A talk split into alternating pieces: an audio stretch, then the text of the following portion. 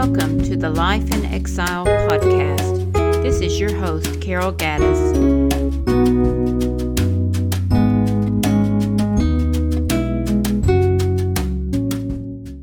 Gems from Genesis, chapter 45.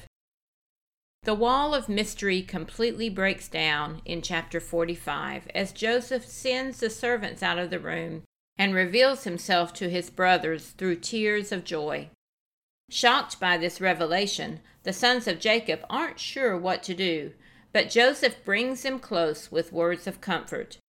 This is where we have our gem for today. So Joseph said to his brothers, Come near to me, please. And they came near. And he said, I am your brother, Joseph, whom you sold into Egypt. And now, do not be distressed or angry with yourselves because you sold me here, for God sent me before you to preserve life. For the famine has been in the land these two years, and there are yet five years in which there will be neither plowing nor harvest. And God sent me before you to preserve for you a remnant on earth, and to keep alive for you many survivors. So it was not you who sent me here, but God. He has made me a father to Pharaoh, and lord over his house, and ruler over all the land of Egypt. Hurry and go up to my father and say to him, Thus says your son Joseph, God has made me lord of all Egypt. Come down to me, do not tarry. You shall dwell in the land of Goshen, and you shall be near me, you and your children, and your children's children, and your flocks, your herds, and all that you have there I will provide for you, for there are yet five years of famine to come, so that you and your household and all that you have do not come to poverty.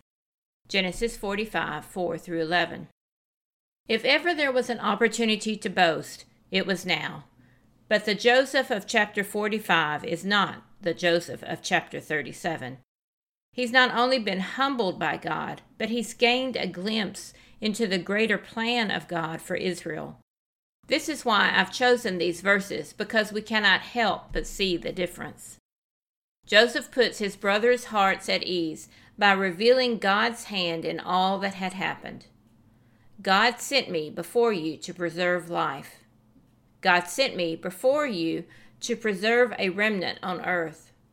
It wasn't you who sent me, but God. God has made me Lord of all Egypt. Though he'd let them return home once, he would not continue in the same pattern, because God had also revealed to Joseph that there were five years of famine yet to come. They would return, but this time with wagons, donkeys, money, and provisions, in order to bring their father and families back to Egypt. Where would they settle? In a land of Joseph's choosing. This story is a precursor to other returns, first from the land of Egypt after 400 years of slavery, and then from the Babylonian exile. God provided for his people both times, but through pagan kings. The land of God's choosing was that promised to Abraham centuries before, and he was faithful to fulfill his promises. When we get caught up in the trials of life, whether family disputes, wars, or famine, God is still sovereign over our future and will not allow such things to hinder his ultimate goal of drawing people to himself in relationship and the ultimate restoration of his people to the land. In the meantime, we suffer and groan instead of focusing on what God's doing in our midst. Joseph, who was graced with a glimpse of God's working for his family, reminded his brothers as they returned to get their father do not quarrel on the way. May we remember his admonition as well while awaiting Christ's return. Grace and peace.